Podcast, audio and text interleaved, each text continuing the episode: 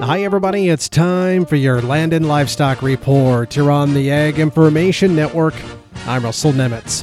Well, as our farmers and ranchers and over the road truckers know all too well, the average price of diesel fuel, unfortunately, is $5.32 a gallon these days, more than $1.50 more than this same time a year ago.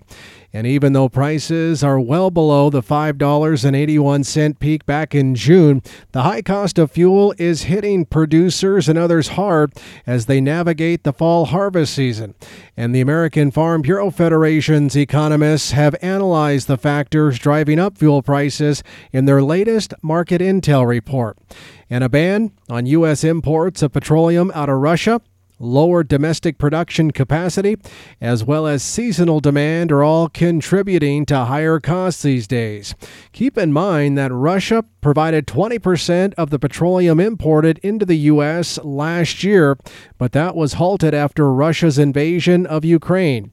Beyond the impact of Russia, since 2019, our own domestic diesel production capacity has dropped by 180,000 barrels per day. And in case you're wondering, national diesel prices are expected to average $4.86 per gallon through the end of the year. For the Ag Information Network, I'm Russell Nemetz.